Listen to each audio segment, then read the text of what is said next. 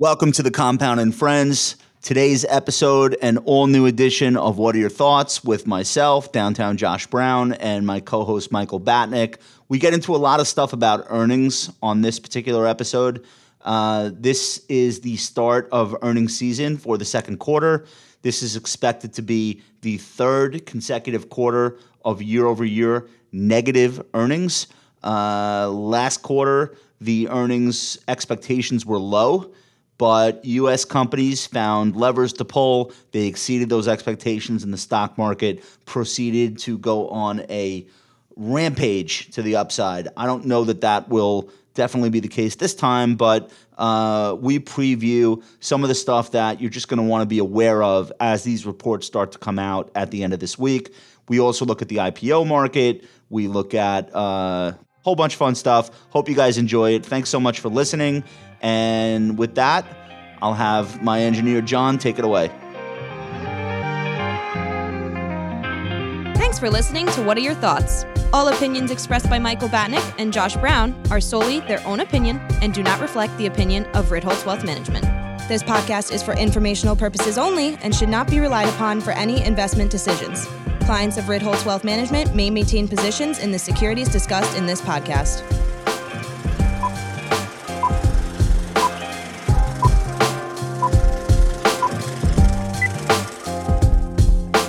All right, gangsters. Let me see who's in the. Ch- Let me see who's in the chat tonight. Michael Skyros is here. Uh, MD is here. Jay Luther. Roger's here. Sean is here. The whole gang. We love when you guys come out for the live. Thank you. Bob Sacamano, how are you, my friend? Midwest Cooking is here. Midwest Cannabis? Yeah, Midwest Cannabis. All right. Hey, guys, it's uh, another all new episode of What Are Your Thoughts? The best investing show live on YouTube where we don't do uh, Home Alone faces in the thumbnails to trick people into watching. You guys are coming to this show every week. Uh, a lot of you guys are coming live. We know that you guys know how hard we work to make sure that the time we all spend together is informationally nutritious. I'm here with my co host, as usual, Michael Batnick. Michael, say hello to the people. Hello, hello. Is that your real handle on Mastodon? Yep. Is it? It's, Are you popping off? Are you hmm. active on Mastodon? Uh, no, I don't Mastodon. I Mastodon don't. Okay, good for you. Uh, all right, let's do. Uh, we have a sponsor tonight. Let's talk about public. Tell people. Uh, tell people what's going on. So money market funds yield mm. like four six, which is phenomenal. Not complaining. But six month six month treasuries higher, like a point higher. Is it five and a half? and did you know that the market is now expecting the Fed to unpause. Yeah. I'm sorry. Yeah, unpause. Unpause. Going again. Okay. So could we conceivably see a six month treasury rate close to 6% at some point this year, this it's, calendar it's, year? It's close right now. It's close right now. Uh, so I, bu- I buy I've, treasuries on uh, on the public app. I've got money it's, in motion, money in transfer. It's okay. uh, it's six months, so I'm in the higher for longer camp. So we'll see. It's pretty easy. I just send money from my bank, which is paying me nothing. Uh, thanks, Chase. Uh, I send it to my public app. It's as easy as sending a Venmo, and uh, within seconds, the transaction is done, and I'm earning five and a half percent. So if you guys haven't checked out Public, look at the link below the show. Okay, uh, action packed tonight. It's a very big week. Busy um, show. It's a busy show. Let's get into the first thing, which is inflation. Uh, it's Tuesday night as we're taping this, and tomorrow morning we're going to get CPI for the month of June. Uh, investors are currently. Wait, Josh. Wait, wait. Sorry to cut you off. Hang tight. Didn't you want to show something? I mean, I'm in the doc. I'm looking at it. It says oh, image yeah. pulled ready to show. Oh, John, can you can you put this up? I got a little treat for Michael. This I thought this is I thought this is pretty good. This Professor Galloway calls uh, Threads the Spite app. I love it. Uh, this is uh, perfect. He's it's got perfect. Larry David in front of his Spite store, the coffee shop. Mocha pretty, Joe's next to Mocha Joe's. Yeah, I love it. Shout out, uh, shout out, Professor Galloway. Pretty good, uh, pretty good thread. Okay, uh, let's get into inflation. So, according to the CME, investors are pricing at a 93% chance that the Fed raises rates this month, um, which will be toward the end of July, and a 40% chance of at least two more quarter uh, quarter of a point rate hikes. Um, Wall Street economists are looking for 3.1% June inflation when CPI comes out on Wednesday. Um, that is a slowdown from the 4% rise we got in May. May's data was actually the slowest year over year inflation reading since April of 21.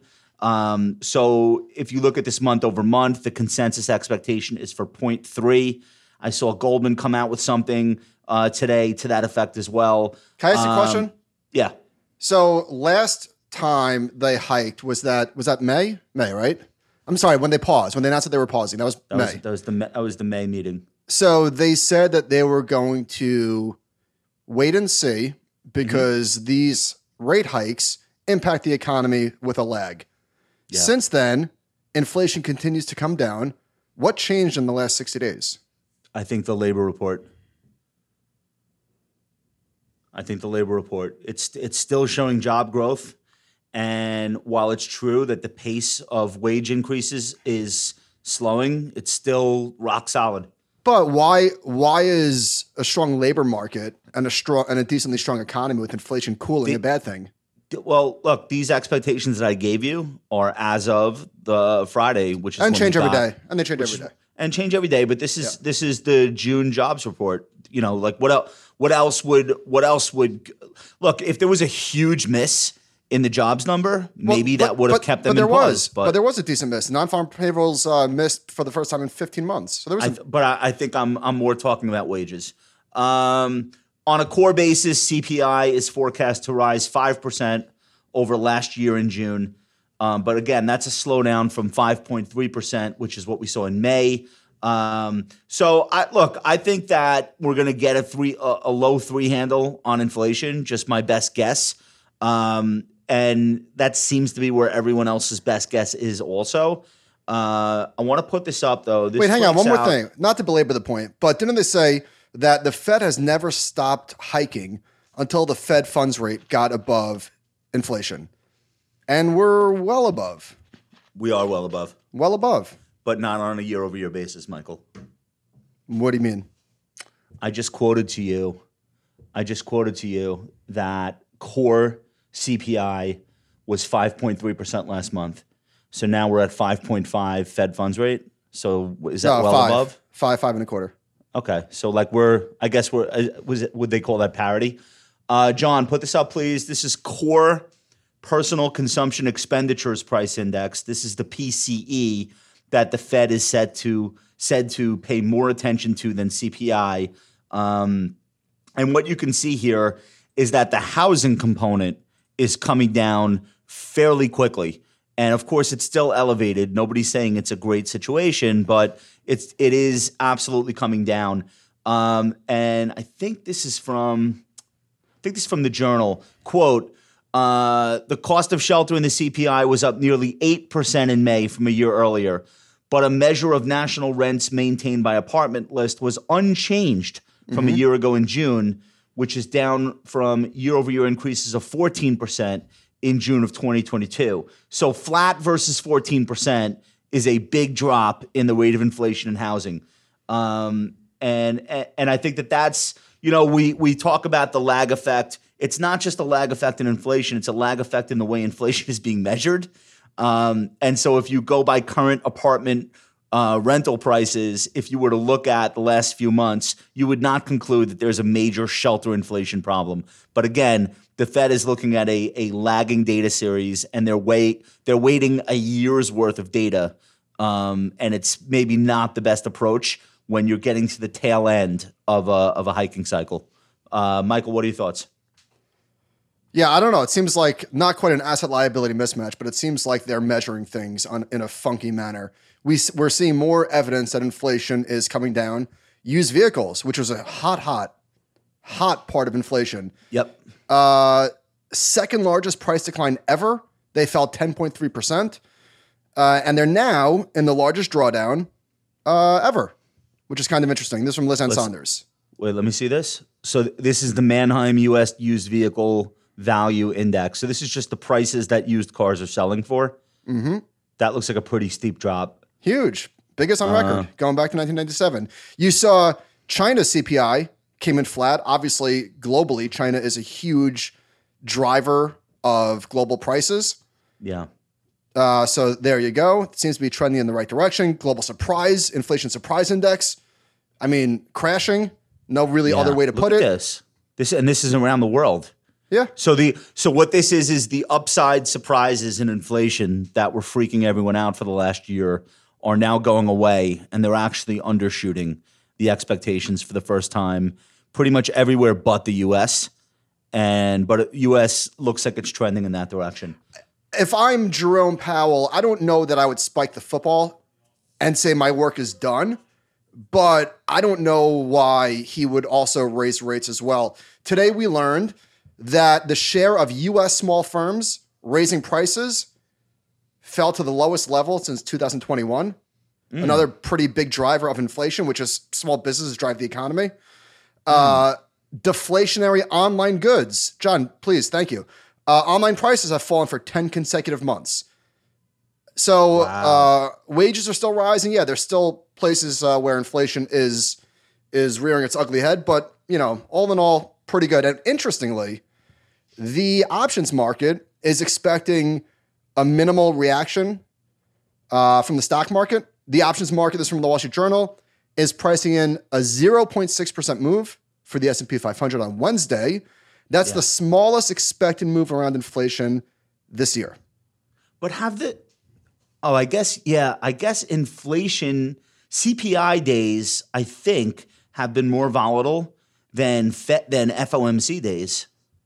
I I th- I think I saw that somewhere sometime during the first half of this year, and I forget over what length of time they were talking about.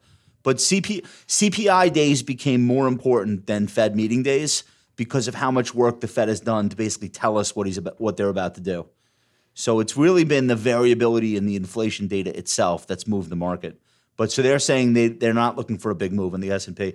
Um, I don't think that they're going to get a big move in the rates market either, because I like I I feel like almost no matter what the inflation number is, if it's two point nine or three point six, there's a hike either way. What do you think about that? Uh, I would be surprised if there's an upside surprise to inflation. No, I'm saying if there were, do you think like that would have a huge impact in the interest rate market? I don't think it would because I think everyone just knows there's a hike coming. Well, the market is saying that. I mean, look at look at what it, look at what interest rates have done That's- over the last couple of weeks. Anyway, Uh, uh, Nick Nick Tam- Nick article in the journal basically um, the last mile of the inflation fight will be the hardest. I'm not 100% sure I agree with that. I think it was much tougher during those months back to back where they were doing 75 basis point hikes. I don't think those were easy decisions. I feel like th- this tail end, like, do we do another 25 or maybe not? Those don't seem terribly consequential to me. Like, I don't think they're make or break. So, but I, I mean, that's that's his take. He follows the Fed for a living. I So- just, I feel like those were harder. Moving on, Josh. Remember the regional bank crisis? Here's Lisa Abramowicz today. There's one clear conclusion from the first half of 2023. March's regional bank crisis did not become an economic crisis as much of Wall Street expected and feared. It didn't materially seem to slow growth or appetite for risk assets. No one even talks much about regional banks these days. True. When's the last time they were in the headlines? How many, if you could quantify, how many dollars approximately did the U.S. public lose as a result of the three banks that went out of business this March? How much did the US public lose? Yeah. What would you guess? Meaning what exactly? I mean, if their deposits zero dollars in terms Zero of do- equity. Zero dollars. No, in terms of equity, yeah. The, if you if you were a shareholder, you got wiped out. All right. Not many people are shareholders in SVB. So the the the bottom line is nobody lost any money. The banks lost money. Like the banks that were affected lost money. And equity shareholders and bondholders. the big Take a haircut. banks, the big banks that actually matter to the stock market gained uh, as a result of that crisis. So like there were no there were no victims of that crisis other than the shareholders of these three probably fairly under-owned, narrowly owned banks and that's why there was no impact on the consumer. See So, JP Mor- see JP Morgan today? Yeah. Beasting. 52, 52 week high. Yeah, Uh, what's up? That that being said, U.S. consumer borrowing did slow to a more than two year low in May, reflecting the first decline in non revolving credit since the onset of the pandemic. A lot of this ha- uh, was driven by by cars, which is a good thing. Uh, total credit rose $7.2 billion, the smallest advance since November. So, uh, not exactly a credit crunch, but, you know, borrowing did decline for sure. Next chart, please. On top is consumer credit. And on the bottom, you see the red line, which is non revolving, uh, which is basically the yellow is credit cards. Yeah. So these are so the revol- so the the one that's crashing is things like mortgages and student loan payments. Obviously, is in there and uh, and card payments. The thing that I was worried about during the banking crisis is that there was going to be this larger retrenchment in lending to Main Street businesses. By you were worried about a liquidity banks. about a liquidity crunch. Hundred percent. I thought Uh, I said like that's the the big risk is not that these three banks go down. It's that the next three or four hundred regional banks that are worried about the same issue curtail how much lending they do to you know commercial borrowers to individual borrowers. I I always felt like that was a real risk, and we somehow got through it um, by I guess uh, quarantining these three or four banks that were in trouble. Uh, a couple of them were able to raise capital. A couple of them had to get sold, closed out, and we got through it. But I, I do think that that was the big risk at, at the time. All right, look at look at the look at the charts of these companies that are totally exposed to the U.S. consumer. Capital One looks pretty good. Discover Financial, all U.S. consumer credit risk. Visa close to an all-time high. Mastercard uh, beasting. So the consumer's okay, and the consumer drives the economy. Those those stock prices would not be doing that if there were any real concerns about their loan portfolios. Well, now in the case of Visa and Mastercard, they actually don't make loans.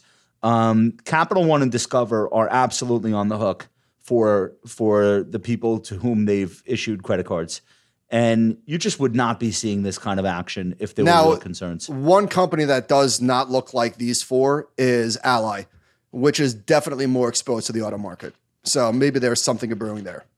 Yeah, but this is again, this is one of those things like, can we see it?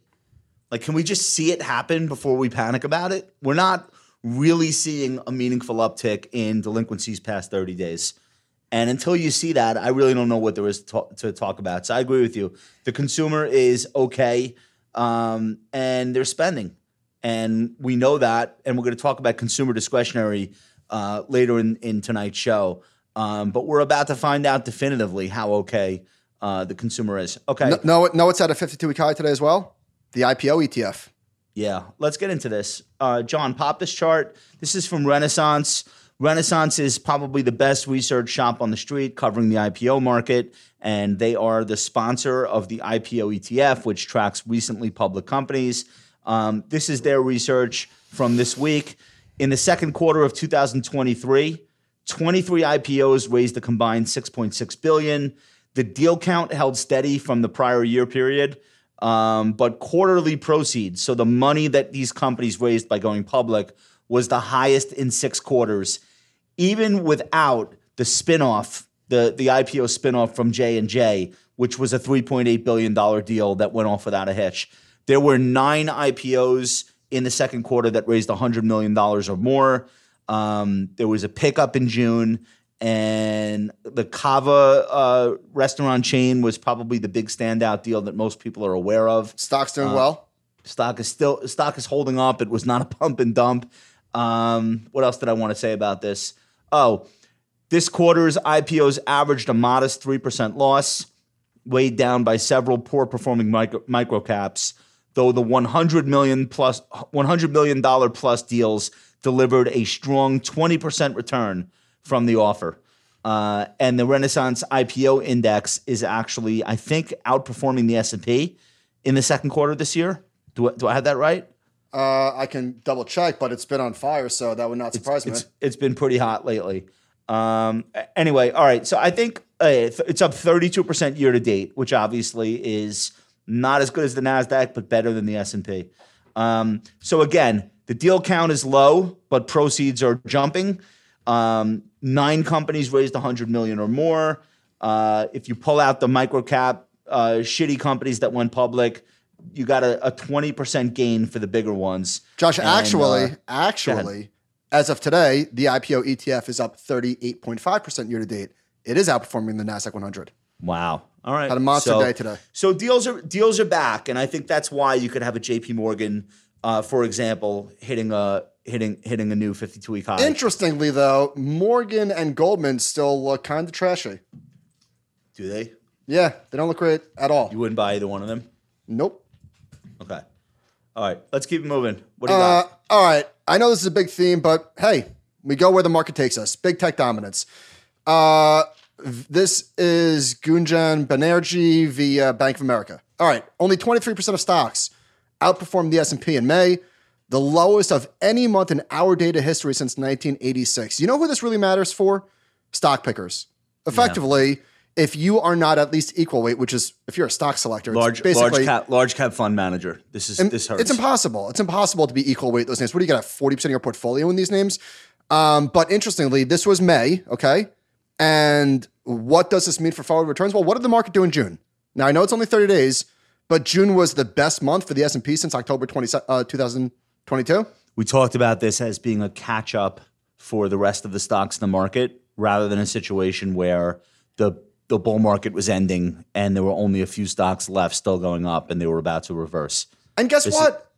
even though even though mega cap tech is on fire, and a lot of the value names aren't, so is equal weight tech. John, chart on please. The equal weight tech Yeah, is what up. do you want? What do you want? And this is actually this is from yesterday. So what's it up now? Up 22% year to date. Is that so bad? 22%. So Matt- all right, so you're looking at you're looking at the triple Qs are up 38%. The equal weight uh, the equal weight tech index is up like 21, 22%. I understand negative divergences. That's not what this is. this is ju- th- these are both up substantially in the first 6 months of the year. This is not a this is not a divergence that's worthy of anyone's attention, quite frankly. and I know th- this is a point that JC's made a million times. The time to pay attention to this is when all, most stocks have stopped going up and are going down, and it's only a few keeping the market up. That's not this. That's That's, not not, this. this. Uh, next chart, please. Also, this trend has been in place for a decade. This is the Qs. I'm sorry. This is the, the this is the equal weight divided by the Qs. If if you were inverse, it would be it would be going up. But the point is that this has been in motion for a decade. It's it's nothing new. larger technology stocks have been outperforming average size technology stocks since 2013. Yeah, agree. What's this bad breadth uh, usually mean reverts chart? Uh, Did we do this? we- I don't think we did this. where are we? I don't have this. Um, oh, you. I think you did. I think you did put this up. This was Gunjan. Gunjan shared this. Oh yeah, yeah. Okay. Uh, what is this? What is this saying? This is just the percentage of stocks outperforming the the S and P. Yeah, I mean, Yeah, this, is all pretty, this this is pretty wild. It's wild. There's not a lot of stocks outperforming the S and P. We agree. Yeah. Um, and you know which ones are. You know, you know all the names. Well, I uh, let's do this Jonathan Ferro tweet real quick. All right. Uh, this is Barclays. We raised our 2023 price target for the S&P to 4150 from 3725, which by the way, where are we right now? I think this is below where we are. Uh, Yeah, we yeah, S&P is at 4400. Um, we think equities would remain range bound through the year end I do not see the tech-centric rally broadening to the rest of the to the rest of S&P. Okay. I mean, the the data suggests that he's imminently about to be wrong. The Barclays guy. Well, that's li- that's literally what's going on. The equal weight looks mean. Looks like it's about to break out. The Dow as well, hanging super high. So, you know, tomorrow's a big day. Um, but if stocks go higher, they're going higher. You heard it here All right. first. So we got so with with the dominance of these giant tech stocks, we got news from the Nasdaq uh, 100 index about they didn't call it this. I'm calling this an emergency rebalance, and these are rare. The Nasdaq 100, just for people, just so people understand, it is market cap weighted, but it's modified market cap weighted. They don't just like set and forget and let the stocks do whatever they want forever. They will make changes. Let me read this. Uh, this is from IBD. The NASDAQ 100 special rebalance will take place before the market open on Monday, July 24th, to address overconcentration in the index by redistributing the weights. The NASDAQ has only conducted a special rebalance twice in its history in December 1998 and May 2011. The seven largest companies in the NASDAQ 100 account for 55% of the index. This combined weighting will be reduced.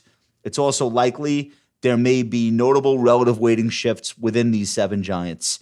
Um, so I just want to run through how big they've gotten in the index to prompt the Nasdaq to decide they have to step in and make an adjustment. Microsoft now is 12.9% of the, the of the Nasdaq 100. Apple 12.5%.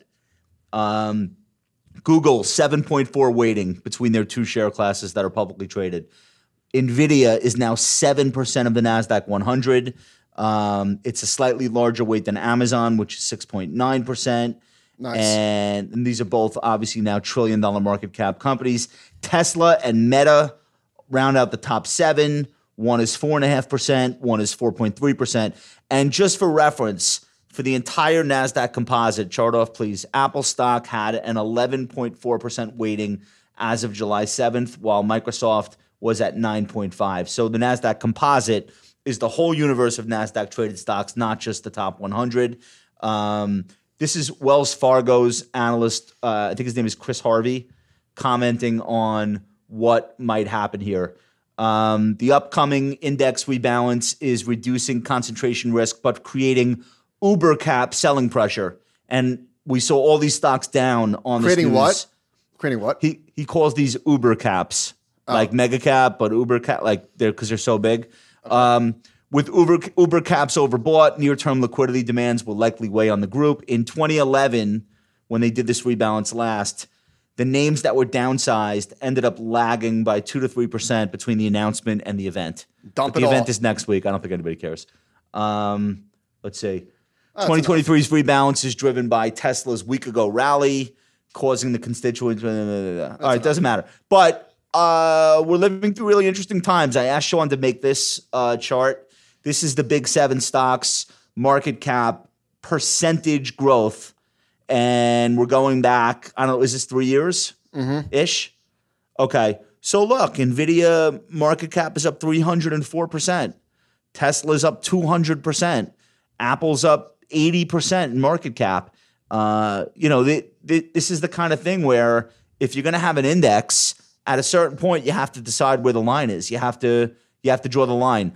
As of July 10th, chart off. Wait, not true. Uh, what do you mean? That's not true at all. The S and P 500 doesn't have to decide anything. They're they're pure market cap weighted.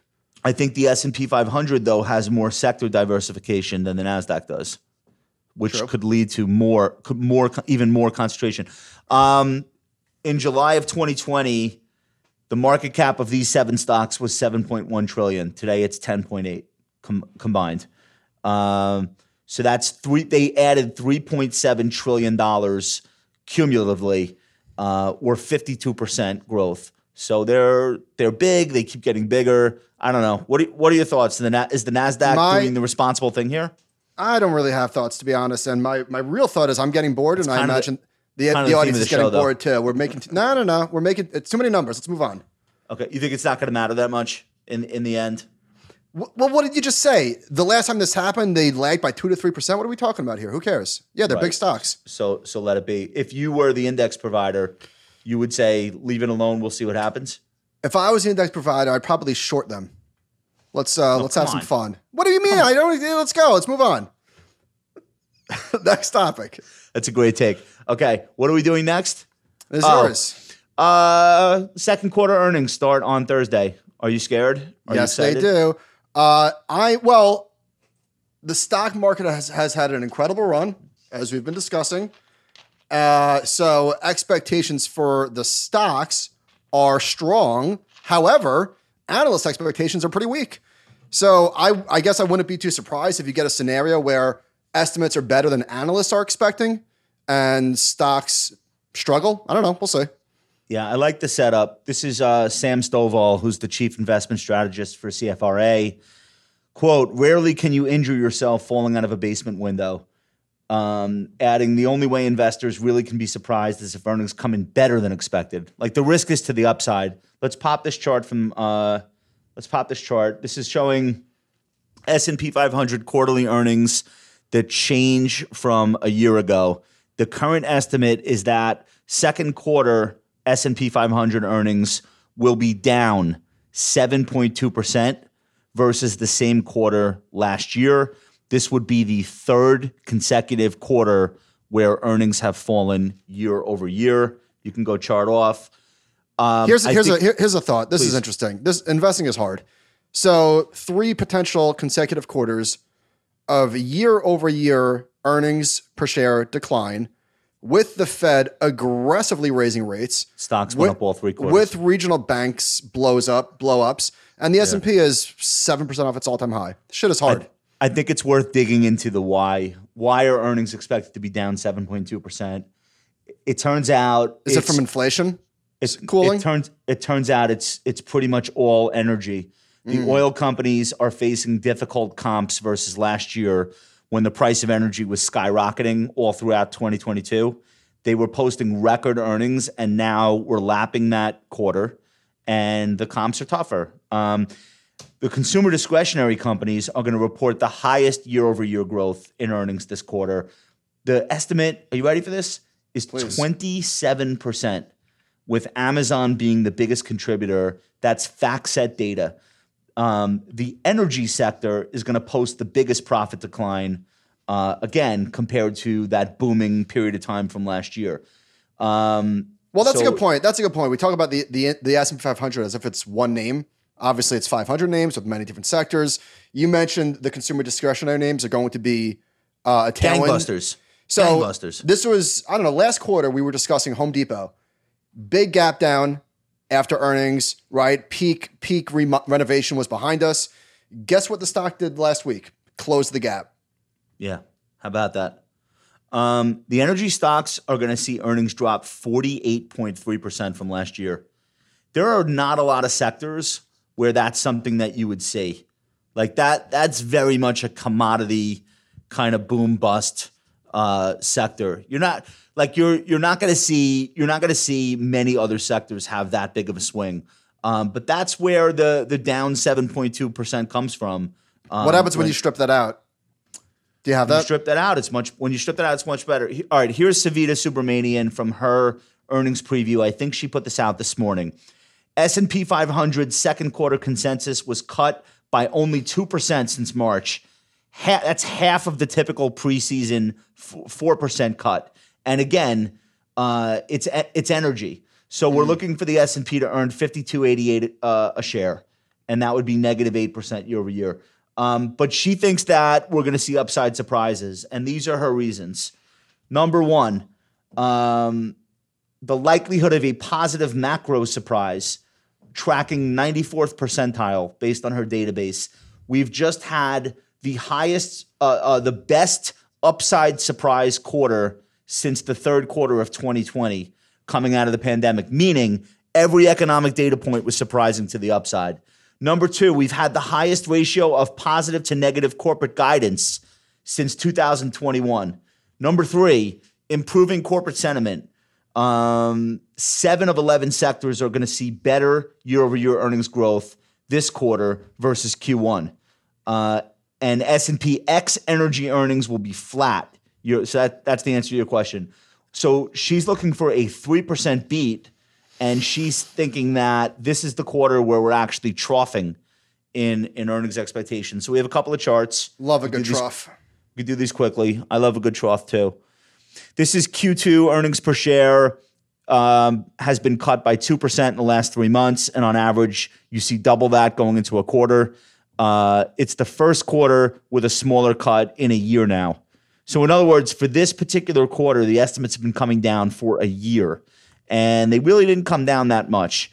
And I think that's a testament to all of the upside surprises that we've seen in the economy. Next chart. Energy drove the entire downward revision since March. You see this? I see it. All right. Uh, next chart. Again, seven of 11 sectors are going to see earnings growth improving this quarter versus uh, the first quarter of the year. And you know, it's it's the it's the sectors with the biggest stocks, communication services. Uh, so that's what Netflix, Meta, et cetera. Consumer discretionary, that's Amazon, right? Like you're seeing Wait, it Josh, where it really you know matters. What's, you know what's important about this? All right, try back on, please. So look at Q1 2022. yep. That was not a good time. No. And earnings were great. Why? Guidance. Yeah. And so you see Q4, first quarter, stocks are rallying the entire way. Uh, so I think what companies have to say is going to be very, very important. Probably more important than the numbers. Are you saying the guidance is going to matter? The guidance matters. I look, uh, look, look at this chart from our friends Nick and Jessica from DataTrek. More S&P companies have pre-released positive earnings than at any point since the post-pandemic bull market. This suggests a good rep- financial reporting season, which starts later this week. So we've got the banks on Friday. This is, uh, wait, this is positive pre-announcements versus negative. yep. So positive is the what did they say? Highest. Uh, it's been the highest in a while Looks like it's the highest in two years or so. uh, since Oh, see. three? Yeah, yeah, since twenty one. time. So Yeah. there we go. There we go. All right. Um. Oh, I wanted to do this thing on the macro data. I want to revisit this really quickly. John, put up that next chart. This is back to Savita. The macro environment in, in the second quarter was much stronger than expected.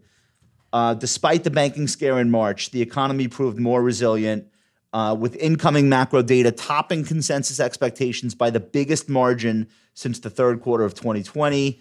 Uh, and that's why she thinks we're at a trough. So, what you're looking at here is the economic surprise index. And she thinks that's pointing to a big 8% earnings per share beat this quarter based on this historical relationship. She's tracking the economic surprise index versus the aggregate earnings per share beat for the for the overall market. And uh, I mean, it's it doesn't line up perfectly, but it's interesting. So we're gonna get J.P. Morgan, BlackRock, Delta, Pepsi, Citigroup, Wells Fargo, all in the last two days of this week. Which one are you looking the most forward to or most concerned about? Wait, which one's uh, JP Morgan? Uh, BlackRock. I always like to see what BlackRock's doing, just to see what investors are up to. Delta just did their big investor day last week. I don't, I, and they gave guidance. I don't think there's anything going on there. Remember we said, uh, I guess two weeks ago, the strongest stocks don't let you get in. Yeah, You seen Delta? yeah, forget it. Straight up. Yeah, no shot. Keep No- waiting for a you're not- pullback. You're not getting it. All right. All right. uh, Uh, all right. I want to talk about Walmart, which is uh, turning itself into a tech giant. Here's a quote from a portfolio manager at Neuberger Berman. Walmart has really separated itself from the omni-channel perspective without giving up an inch of ground on the value it offers consumers. It has future-proofed its business. Ooh. Like it. I like, that that, quote. Like that quote. Throw up this chart, please. Jo- uh, Josh. Josh, did you know that Walmart has outperformed handily Amazon over the last five years? You know what? I would have guessed this. I would have. I would have guessed this. Okay. Um, but this Why? is a big. This is a big outperformance. This is ninety six percent versus forty six percent for Amazon over five years. That's pretty impressive. They're flying drones now. Like they're delivering eggs with drones. What else do they have to do to actually become a tech giant? They have to. They have to. They need a streaming TV service. Do they have one? Eh, it's coming. Is there, no, I'm is there kidding. Walmart TV? They So- need to show. They need to show with Jason Bateman. I know- think that's like part of the thing. I know we, we've heard this stat before. It's just mind blowing that 90% of Americans live within 10 miles of a Walmart store. Wait. 90% of the country Oh, yeah, lives yeah, within 10 miles of a Walmart. So they've grown their e commerce business 122% since 2020, reaching $53 billion of sales. It's 13% of the, of the company's total. Uh, and he- here's, here's a point that I want to make every company is going to, in some way, transform itself or at least blur the lines between what is a tech company, especially, especially with AI coming down the pike. Yeah, it's a good point. I guarantee you, Walmart outspends many of the companies that are considered tech stocks by the by uh, the the index committee. I guarantee, right? Like like if you just think about the logistics and what's what's required to do e-commerce at the scale that Walmart's doing it. Um, so it's it's they're all blurring and and they all have to use tech to deliver their to deliver what they deliver. I think that's Uh, all right. Enough of that. I'm going to make the case for a company that is was one of the best performing stocks of the 2010s. Wait, Duncan saying I'm frozen. Am you were frozen? You were frozen, but it's okay. We got you back. All right, I'm gonna We close out. back. I'm gonna go ahead and close out a few tabs. All right, go. Josh, we're going to talk about uh, probably not probably a company you don't care for, but a category that is near and dear to your chest. We're talking about Domino's pizza. Hmm. Let's let's run through some charts here just to give you a little flavor of how big the p- global pizza industry is. So it's a 120 billion dollar industry. QSR stands for quick service restaurants, so like Papa John's, Caesars, that sort of stuff, which actually dominates the market. It's like what's that, two thirds? Yeah, most people don't live within you know 50, 50 miles of a of a, a decent pizza place, so this is what they have to rely on. Next chart, it. please. So it's a it's a wildly global company. Mm. Twice as many stores outside the United States as inside. There are Domino's all over the world. I didn't. I, I mean, I knew that, but I didn't realize to that extent. There are thirteen thousand Domino's all over the Crazy. world. And in their investor presentation, there's tons of growth potential in emerging markets, China specifically. All right, next chart, please. Uh, they have a 22% market share Yeah. of total pizza, which is kind of wild. Again, I, am sorry, QSR pizza. Uh, and a 31% slice of the pie of delivery. How about that? Yeah, it's a big deal. That's actually Dominant. what they do. They do that better than they do delivery better than anyone. Like the app, they're just they're great at it. Uh, next chart, please. Uh, so this is estimate. This is uh, average U.S. franchise store EBITDA. Uh, next chart, please. We're just gonna run through these. Global store count exploding, growing at an annual six point six percent rate. stores. Yeah. Operating income also exploding. I didn't show earnings per share, but it's the same chart. Uh, actually, even more impressive. Um, and as I was saying, this being one of the best stocks of the 2010s. Next chart, please. So Netflix outperformed it barely. We've got Domino's in orange, Apple up a thousand percent, Microsoft at 550, Google up 330, and Domino's 4,000 percent. This stock's up four thousand percent in This how, was an- how this was what a- is this, this was- fifteen years? This is 2010 to 2020. Okay, So I got an opportunity to get into the stock. It had just it had, just you you got you got Well, an I did. invitation to I join did. I did. I the shareholders. I bought the Okay. stock two weeks ago. Uh, it had its largest drawdown of the last decade. Why?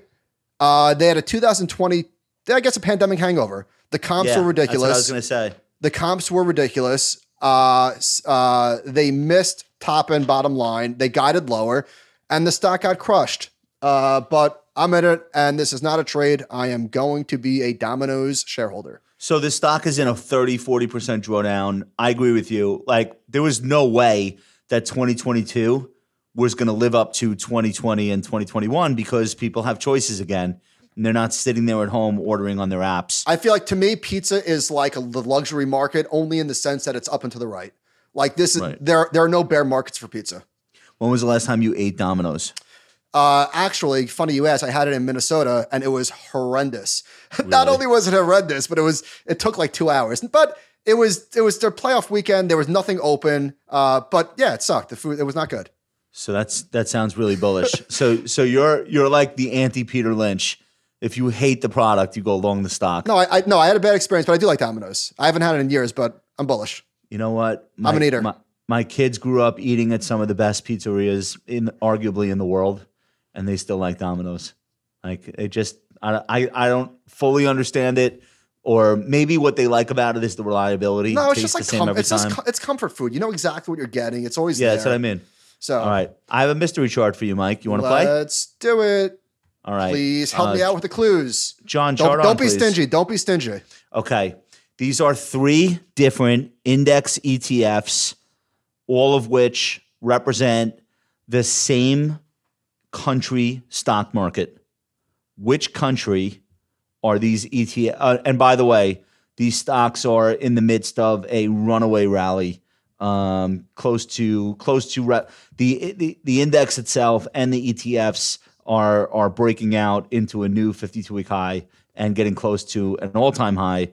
Um, what country are these ETFs I'm aggressively cycling through countries. Oh wow, look at Oh, you're that. cheat. You're cheating. I'm cheating. Italy and Spain look really good. It's It's not, not, Italy and Spain because I don't even think there are three ETFs for those. No, but this is but this is not this is not the UK, is it? is it? Uh, it is not. Want to take one more guess? I Um want you to get it. I want you to get it. I want to get it too. It's been in the Uh, news. It's been in the news lately. It's a country that's been in the news lately. a country that's been in gosh dang it. Hold on, give me one second. The metaverse. No, I don't know. What is it? All right. well, I mean, we're on a we're on a live All thing right, here. all right, all right. You got me. Not the metaverse. Okay. Uh, Oh, you sound so disappointed. So these are three different ETFs that represent India. The uh, the orange one is the iShares India 50, INDY. It's got about six hundred million dollars in it, and that's like the the top fifty stocks in India. Basically, it's Wow, almost like a triple. Qs. Yeah, this looks amazing, right? Yeah. Um, the purple is the iShares MSCI India ETF, which covers the total market. and that has an AUM of about 5.13 billion. So that's like basically just buy the Indi- India stock market. The blue one, which I am personally most interested in, is the Wisdom Tree India Earnings ETF, and that's got about a billion bucks in it. It's been around forever. The reason Sorry, I'm red flag. Sorry, uh, yellow yellow card. You can't say billion and bucks in the same sentence. Just go on. a billion dollars in it, and uh, I like that because it's a smart beta, and the factor that they're selecting for is profitability. So it might miss the upside of like some Indian startup company or whatever goes public, like like of course, but these are companies that are profitable, earning money, and being weighted based on how profitable they are or how fast they're growing profits or whatever. So that's the that's the wisdom tree way of doing it. And obviously that's trailed because it's been a, a really great bull market, but it doesn't mean it'll trail forever. But um, anyways, not a lot of my point is this. If you add up the AUM in those three uh, in in those three ETFs, this is not an area that U.S. investors have really gotten excited about. But did you know that according to Goldman Sachs, India will overtake the United States to become the world's second largest economy by 2075? What? I'm just saying. I'm just saying. You know, I give you I give you clues that are specific, and you just say it's a country that's been in the news. All right. No, it's been in the news because uh, Modi is feeling himself. Modi Modi played both sides of the um the, of the Russia Ukraine conflict. sir, I- I'm sorry, but nobody's asking for this. Okay, fine. Anyway, this is uh I think the second most populous country on earth, or maybe it's bigger than China now. It's got a roaring stock market. It's got a hot economy, and it benefits from inflation falling because I think they are a net importer of And- commodities and oil. Most importantly, wonderful food. Huge. Indian Uh, food. I never eat it, but I love it. Yeah, I'm not that big on that. Okay, anyway, uh, I'm sorry you couldn't guess. I did my best. I'm, You know I'm what we I'm need? we need a Domino's for Indian food. Uh, there might be like one of those. There might be one of those chains in the mall food court. That's an Indian food chain. I'm not. I'm not 100 percent sure. What's your favorite? What's your favorite Indian dish? I like the chicken. Which which one? I like Tikka it all. mas- masala. I like it all. that- I even like the. Trader Joe's Indian food. All right. Hey guys, Duncan, we Duncan's wanna, playing us off. He's playing us off. All right, hey guys, we want to say thank you so much for joining us here on the compound uh, on the compound for another all new edition of What Are Your Thoughts? Make sure you like, make sure you favorite and subscribe and leave reviews and tell your friends. This week, all new Animal Spirits tomorrow morning with Michael and Ben. Uh, ben is doing an all new edition of Ask the Compound on Thursday, live on YouTube. So get your questions ready. And then at the end of the week, another very special guest. We're very excited about this episode of The Compound and Friends. Oh, you boy. will hear it Friday morning and see it on YouTube Friday afternoon. Thanks so much, guys. Everybody have a great night. Good night.